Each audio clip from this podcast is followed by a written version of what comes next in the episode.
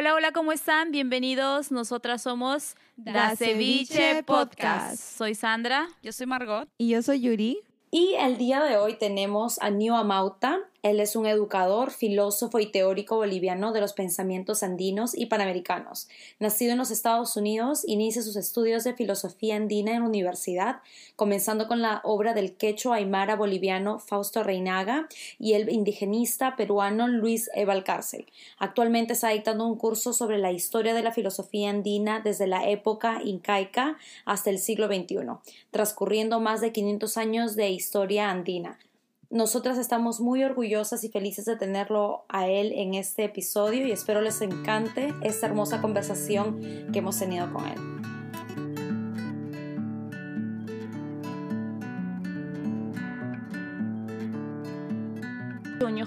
andinon kani apuriman llaqta kani mana pinqakuni Ah, ñuqayku ujariniku ceviche podcasta ñuqayku munaniku mana pipas pinjan pinjan mana pipas pinja Él también sabe poquito, o sea, tampoco no le estés forzando. me olvidé que para que nadie se avergüence como yo de ser andino Ari, Ujú. chaiga, al- eh, chaiga alguien, eh, eh, yachaskaiki. Yacha, yacha, yacha, skank, yacha. Así yo me veo cuando hablo inglés. Ahí también contando los números. One, two, three, four, five. para que la gente sepa, para que la gente sepa, I can speak English very well in a, in a highly intellectual manner, but I prefer to speak Quechuapi, eh, Imaraiku, eh, Chay, eh, Chaisimi, eh, Chaisimiga, eh, Taitai, Taitai, Tataipasimi. La gente tiene que saber que los jóvenes de los Estados Unidos, sí, eh, que se llama, muchos de ellos, eh, me, hablan me hablan por Instagram queriendo, queriendo saber unas palabras, queriendo saber si eh, de- deben de aprender el quechua, si, es, eh, si pueden acceder a ese mundo, porque, eh, porque creen que por ser mestizo, por ser eh, gringo de, de los Estados Unidos, pero de padres eh, andinos, no, no, no tienen la responsabilidad o no quieren ser irresponsables y apropiarse de una lengua que creen que no es la suya. Ujú. Y eso, es- y eso es muy lamentable. Por eso, aunque tengo un quechua muy roto y cualquier, eh, cualquier persona de, de Cusco, de Cochabamba, de, que es eh, el pueblo de mi, papá, de mi papá, podría decir, eh, este, este guauita, man, eh, mana nalinta, mana nalinta Manchu, palanchu, pero que digan, es, todavía parlan, todavía parlan. Eso Ujú. nomás, eh, eso nomás pido.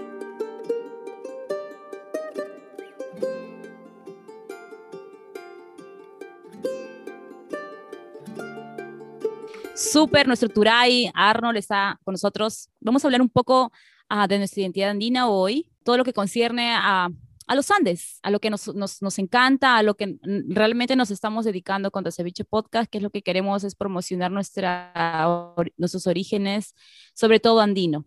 Vamos a darle, chicas, un fuerte aplauso para Arnold. Bienvenido, Arnold.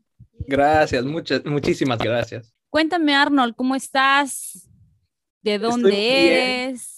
Sí, estoy muy bien. eh, está haciendo calor aquí, pero estoy muy feliz eh, está- eh, por estar aquí. Eh, me alegra mucho que alguien, eh, que a alguien le interesa, de la- que a alguien le interesa la filosofía andina, porque es un tema muy poco hablado.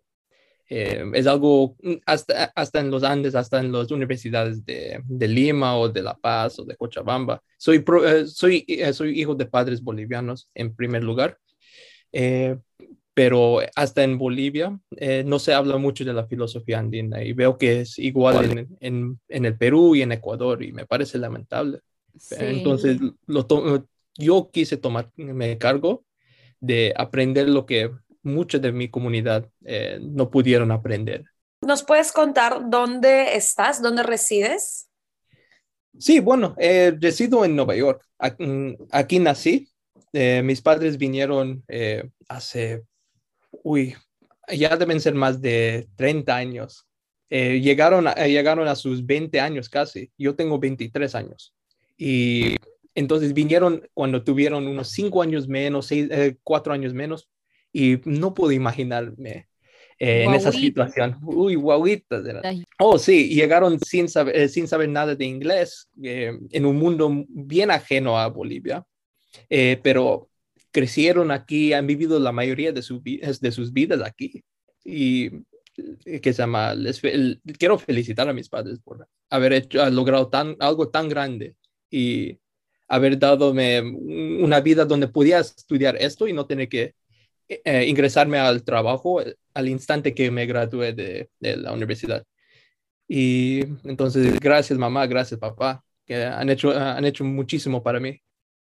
Eh, pero sí, yo nací en Nueva York, en la ciudad, crecí toda mi vida aquí. Una vez visité a Bolivia.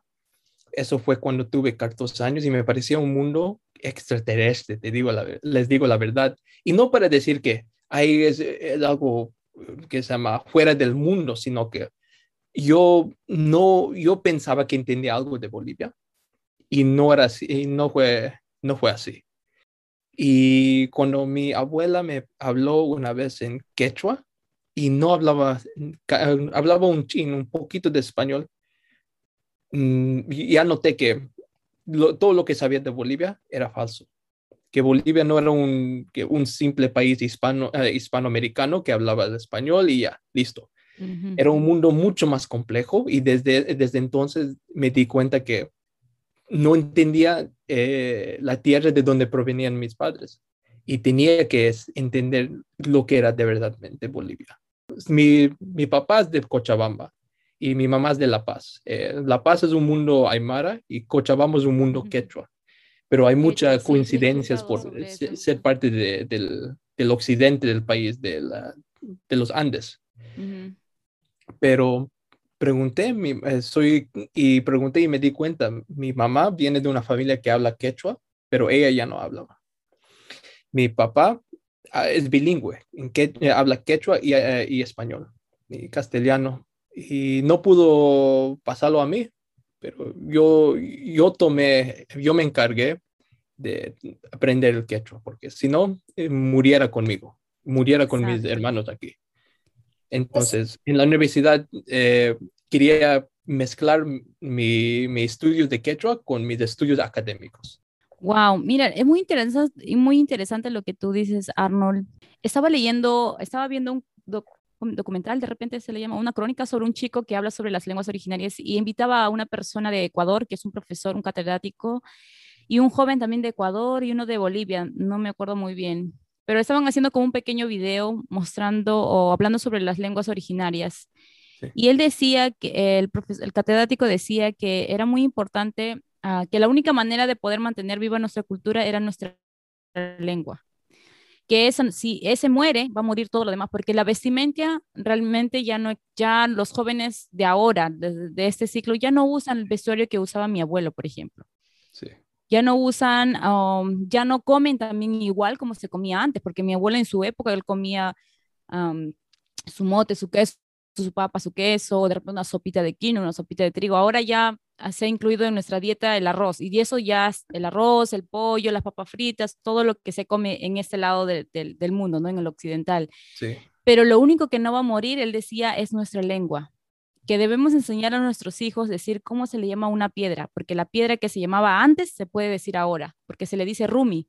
Entonces, si mi abuelo decía rumi hace 500 años, hace 100 años decían rumi, yo también, lo, mis hijos también lo pueden decir rumi. Y eso si eso no muere, eso va a permanecer en nosotros. Y esa es la única manera de que no muera nuestra cultura, no, no muera nuestra, nuestra cultura andina, no, no lo matemos.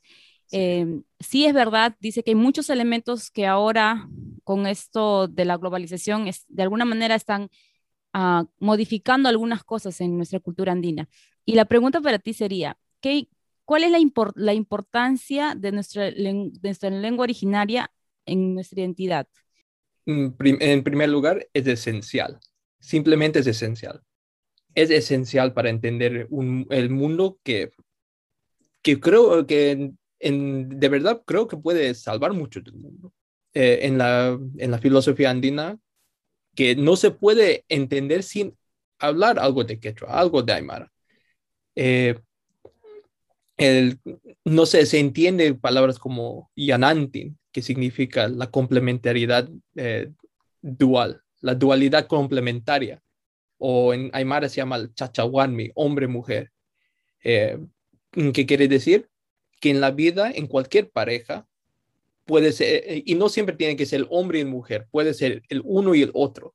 Yo y mi padre, eh, la humanidad con la naturaleza, yo con mis compañeros de clase, el profesor con sus, con sus alumnos, todas estas relaciones de duales tienen que existir, no en una rivalidad como se, se entiende en, en, el occidente, en el mundo, en el mundo occidental, eh, que uno tiene que dominar al otro para poder tener algo de control y orden, sino que hay que ver una armonía entre, los, entre esos poderes. Una coexistencia, ¿verdad?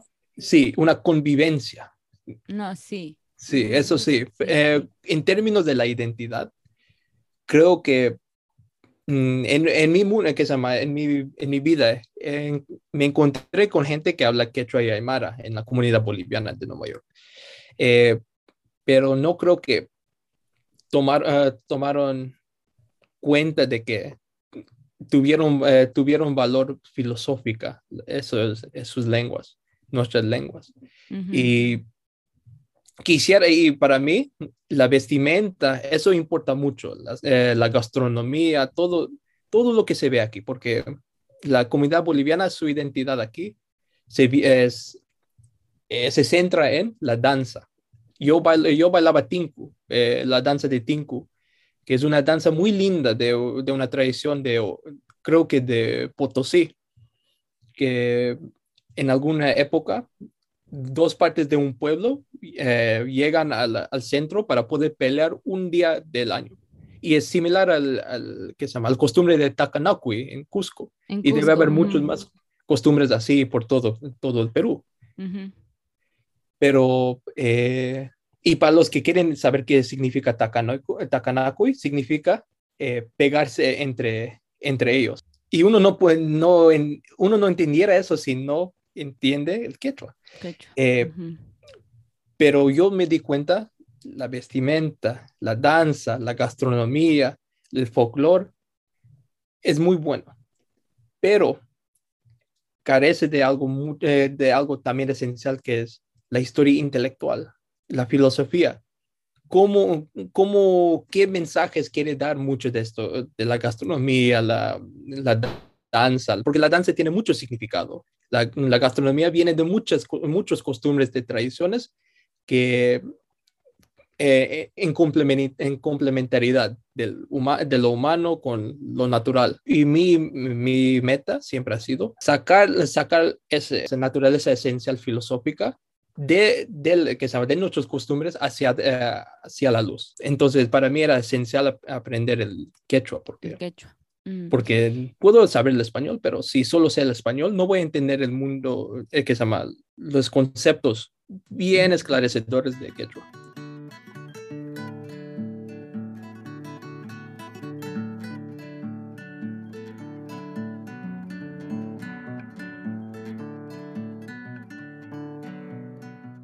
Nuestra parte, en la parte de los Andes de Perú, siempre he visto que, eh, mayormente en Cusco, he visto que le dan, antes de tomarse una, una gaseosa, antes de tomarse una cerveza, de tomarse cualquier, cualquier tipo de trago, siempre sí. le, le, dan un poquito primero a la Pachamama. Siempre, porque Eso. hay un respeto, hay un respeto a nuestra madre tierra, hay un respeto a todo. En todo sentido, ¿ah? porque cuando matan un animal igualito, Ay. hacen como una ofrenda primero. No sé si se le llama una ofrenda o es que ellos ya lo. No es. Para ellos no es como una, una cosa pagana. Pienso que es algo normal que nuestra cultura andina lo hace. Bien, Arnold, um, cuéntanos por qué crees que es importante resaltar el rol laboral, cultural de las personas de los Andes. Porque hay mucha, mucha historia interesante en esa que nos, que nos ayuda a entender cómo será el futuro. Porque estamos viviendo en una, en una época turbul, eh, turbulenta. Eh, estamos viviendo eh, en el Perú, actualmente hay este, esta discusión entre, ¿es el Perú, es Perú una república o un estado plurinacional y la posibilidad de una asamblea constituyente. Y no me voy a, no voy a hablar mucho de, del presidente actual Pedro Castillo, sé que hay mucha controversia sobre él, pero es importante que el Perú está moviendo hacia esa dirección como está, como está moviendo, como, eh, como hizo Bolivia en el año 2009, Ecuador con su con, uh, asamblea constituyente en el 2008 y, lo, eh, y Chile lo está haciendo actualmente en, con su asamblea constituyente que se, que se inició en, el año pasado, en 2020. Entonces, lo que entendemos lo que podemos entender es que eh, la reforma agraria, las reformas agrarias que, que, pasaron durante los años 50 y 60 de, los Andes, fueron eventos monumentales, acontecimientos esenciales para el país, como en los, los estadounidenses en la audiencia, como ha sido la the Civil Rights Movement, el movimiento de derechos civiles para los negros y para todos los otros eh, gente de color, inmigrantes, minorías, etcétera, en los Estados Unidos. Fue así la reforma agraria para la población andina, eh, campesina e indígena de, de Bolivia y Perú. Porque en ambos casos, mm, los oprimidos pudieron ingresarse a la sociedad, a la sociedad eh, diaria. Ya no había esa segregación, ya no había la exclusión, ya no había ese eh, la dominación del gamonal, quien es el, el terrateniente quien dominaba a, su, a, indígenas y campesinos como sea como dueño del, de la vida o como un dueño de la vida de una persona. Sí, dueño, dueño de tierra y eh, de vida y tierra. Sí exacto. Y aparte tú tenías tú prácticamente tú le tenías que dar gracias a esa persona o a tu patrón por tener esa tierra y por comer eh, de esas tierras. Sí era así el pagón más o menos. como hablamos mal actualmente del, eh, del feudalismo de Europa, eso es lo que existía hasta los años, hasta 1969 en el Perú, hasta 1954 en Bolivia. Y si no fue, y cuando se, eh, cuando se incluyó a los, a los campesinos, que en, que en su gran mayoría eran indígenas, eh, nuevas discusiones y debates empezaron a fomentar ¿Qué, de verdad es un campesino? Somos, un, somos campesinos, una, que se llama un término de clase. Somos, una, eh, somos múltiples naciones, quechuas, aymaras, guaraníes, eh, mojeños, aguaruna, ashaninka, somos, o somos una raza, somos la raza indígena, o como dice el autor Fausto Reinaga, un quechua, el intelectual eh, premier de Bolivia, quechua aymara y nacido, nacido en el campo de Bolivia dijo la raza india. Lo que lo quiso eh, tomar de nuevo ese término, esa palabra que tiene mucho cargo racista, diciendo esa carga nos va a ayudar a, eh, nos va a ayudar a orientarnos a, hacia afuera, afuera de, eh, de ese colonialismo, porque nos da recuerdo, nos da memoria de cómo fuimos oprimidos con esa palabra. exacto. Entonces, entonces, entonces yo no digo hay que decir indígena o hay que decir india, porque siempre, o originario o nativo, todos, a, quien le guste una palabra, que no domine el otro, que, que, le guste otra palabra. Eh, pero con esas discusiones que, eh, que, que, que, empieza, que emergen desde las reformas agrarias, cuando se podía decir de verdad que el Perú y Bolivia se, eh, eran repúblicas, había nuevas discusiones, cómo hay que incluir a los indígenas de manera, mm, eh, de la perspectiva del mismo indígena. Y ahora estamos llegando al, al punto de la plurinacionalidad. ¿Cómo podemos hacerlo de manera que no es, que no es separatista? No crear nuevas naciones, nuevos países, sino que cómo vamos a incluirlos con autonomía dentro del mismo país porque muchos, eh, muchos indígenas nos creemos eh, pertenecientes a Bolivia o al Perú, pero tampoco queremos ser dominados eh, y asimilados.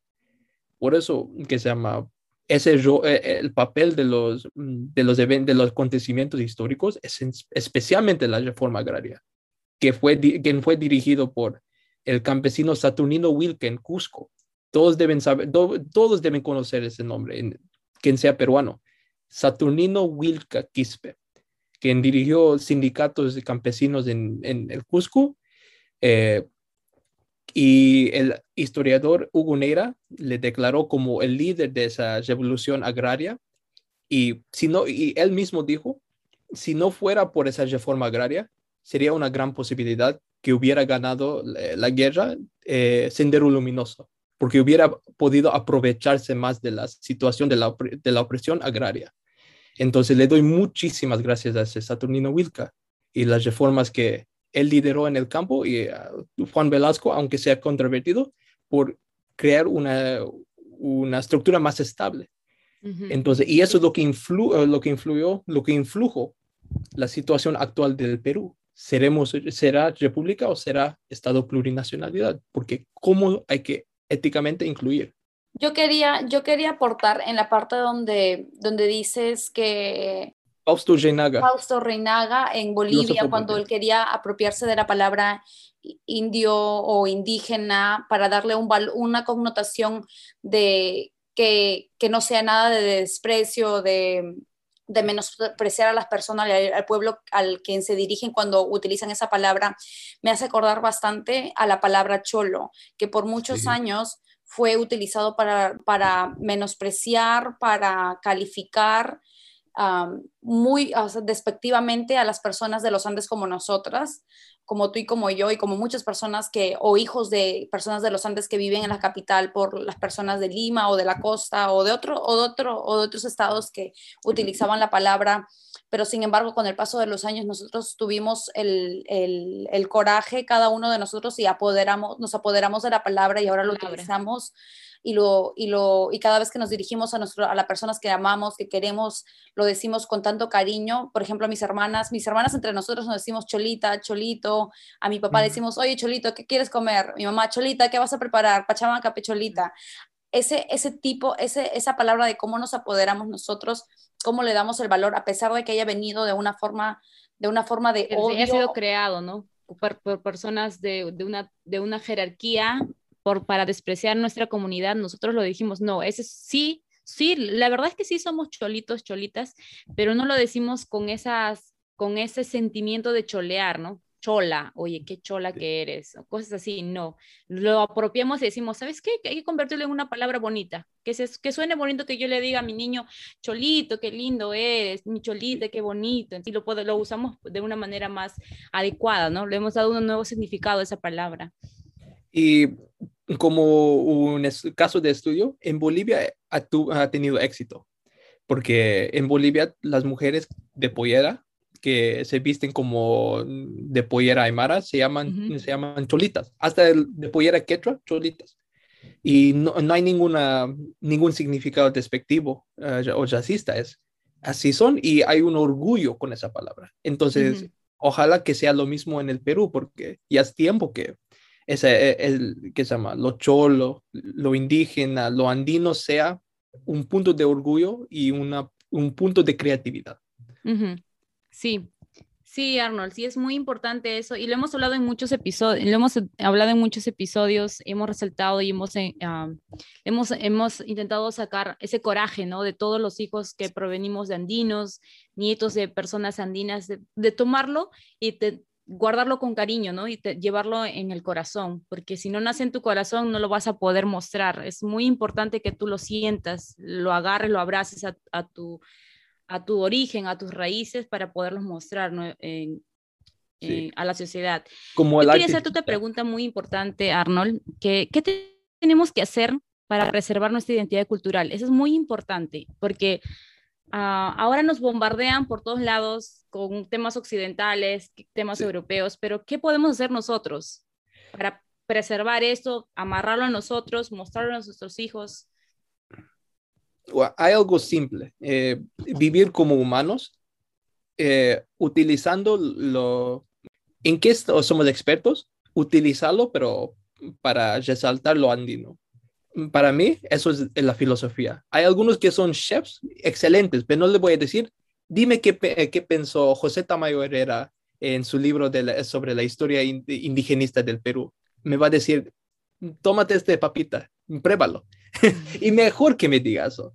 Un, un banquero no debe cada uno, cada, cada, uno en su área, eso es lo que te refieres, ¿no? Cada eso uno en sí. su área en su que manifieste y, y, resalte su orgullo andino para que sea prevalezca. A eso te refieres, ¿verdad? Sí, su, en inglés se llama his expert, uh, one's expertise. Y eso debe ser. Uh, ¿En qué eres experto? Porque um, um, así podemos crear nueva, eh, nueva creatividad, eh, que se llama, nuevos resultados creativos. Yo, mm, pero creo que todos deben tener un sentido de historia y de, mm, de historia andina. ¿Quiénes, eh, ¿Quiénes fueron los incas? ¿Qué son los, ¿Qué ha dicho el Inca Garcilaso de la Vega sobre en sus comentarios reales, en um, his royal commentaries for the English speakers, es sobre la sociedad inca, porque uh, eh, que se llama que y él fue un hijo de los eh, de la nobleza. Que como ha dicho José Tamayo Herrera sobre la, la, historia del indigenismo en el Perú, que transcurrió sin 500 años desde la llegada de los españoles hasta 1980 cuando lo escribió. Y es importante seamos, seamos chefs, seamos, eh, ¿qué se llama? seamos banqueros, seamos eh, políticos, activistas, filósofos, eh, se llaman novelistas, eh, que se llaman productores, que se llaman cineístas, que entendamos que hay una historia y que esa historia es un, es un fundamento de orgullo. Y de ahí podemos sacar cualquier éxito creativo.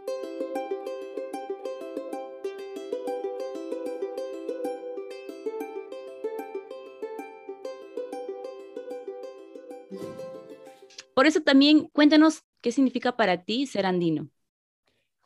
Entender la complejidad de, de todas las identidades andinas, pero siempre vinculado a, una historia que entiende, lo, eh, entiende que el Perú viene de, de, los incas, Bolivia viene de los incas, el Ecuador también, pero también hay civilizaciones anteriores al, Inca, al, al, ¿qué se llama? al imperio inca, al Tahuantinsuyo eh, los Sairis en el Ecuador, los Waris, los Chancas, los el Chavín, eh, Mochicas, eh, en el Perú, Tiahuanaco y los, y, los y todos los pueblos amazónicos que, que existen en todo, toda la región oriental de, de los Andes. Eso es muy importante. Pero también creo, para mí, es personalmente, es entender una historia intelectual que se llama Entender los 500 y más años de, de escritores, Hamut Akuna, Amautas, quienes, y tatas, mamas, quienes han, eh, porque en Bolivia decimos tatas, no taitas, pero son iguales, que, pero entender que han habido sabios en eh, nuestra historia, que han escrito o que han sido citados en los, en los libros, porque algunos no escribían, y que tienen mucho valor para, para no solamente ser una filosofía andina, pero ser una filosofía universal, hasta incluso para, lo, hasta incluso para los, eh, eh, los, eh, los, filósofos europeos ser importante, estos filósofos andinos.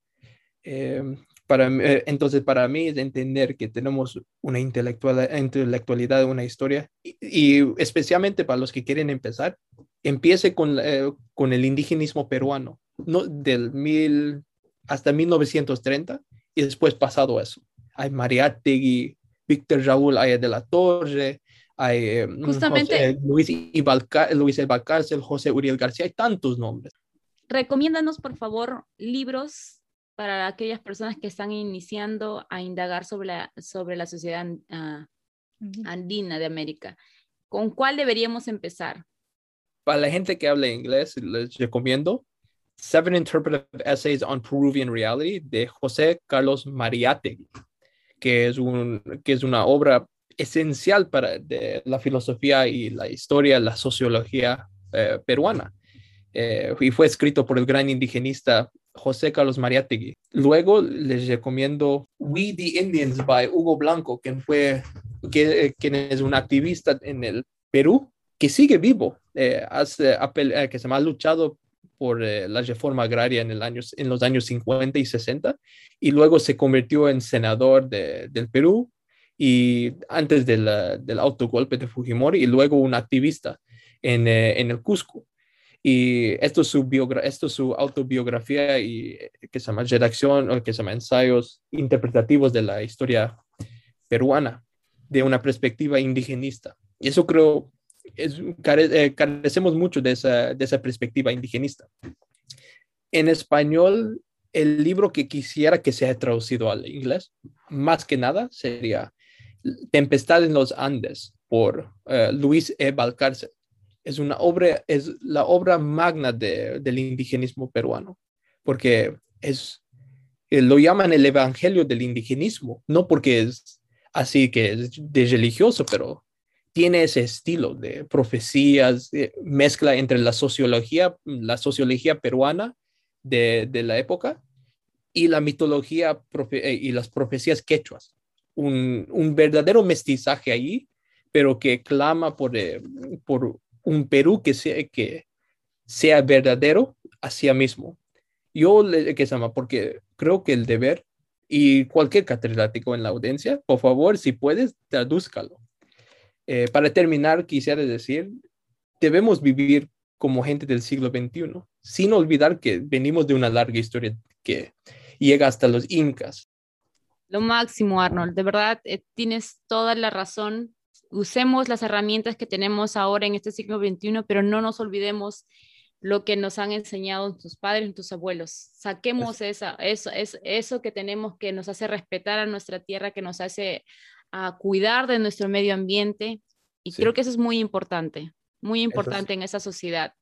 Qué importante labor tenemos nosotros como indígenas o como andinos, porque si, nos, si nuestro conocimiento por el cuidado de la tierra, de nuestro medio ambiente y cómo, cómo hacer para que todo esté equilibrado, qué importante, este, qué importante labor tenemos ahora todos los que estamos intentando sacar a brote, ¿no? Nuestra, sacar, sacar todo lo que no nos han enseñado nuestros antepasados, traerlo ahora y mostrarlo a nuestros hermanos, ¿no? Para que ellos también tengan ese conocimiento. Eso sí, eso me parece perfecto. ¿Cómo viste tú Bolivia cuando fuiste y estuviste allá? ¿Cómo fue para ti esa, esa experiencia? No, se le debería decir, ¿cómo tú abrazaste ¿no? tu cultura en ese momento al ir a, Bolivia? Sabes que a mis 14 años hubiera, eh, ahora, deseo, eh, ahora deseo abrazarlo como no podía, no, como no podía hacerlo a mis 14 años, porque a mis 14 yo era netamente estadounidense. Si fuera americano, hubiera abrazado totalmente, pero era estadounidense, un gringo, de miedo, de miedo de una cultura que conocía muy poco, eh, de que muy poco conocía. Y ahora quisiera eh, como los grandes filósofos de Bolivia, Franz Tamayo, Jaime Mendoza, eh, que se llama Fernando Díaz de Medina, Fausto Ginal, quiero ir a La Paz y quiero ver al, a, al, a Chachila, al Apu eh, Ilimani y, y, meditar a y entender lo que las razones, la, la, grandeza filosófica que ellos encontraron en esa misma montaña.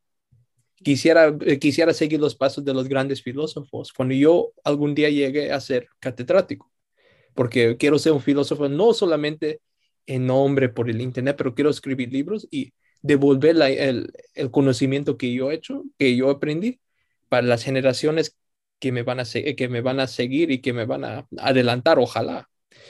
Entonces, quisiera, cuando, cuando fui a Bolivia, no, no, lo no lo experimenté como debía.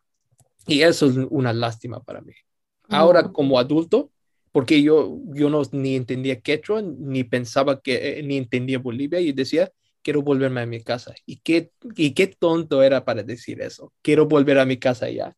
Debía decir, quiero quedarme un mes, dos meses, tres meses más y sentirme orgullosamente boliviano, orgullosamente andino. Arnold, ¿qué le dirías tú a tu yo joven, ese niño que fue a los 14 años a Bolivia, ahora? A mis, al yo de 14 años le diría, atrévate a ser andino y hacerlo con una sonrisa. Ari, Ari.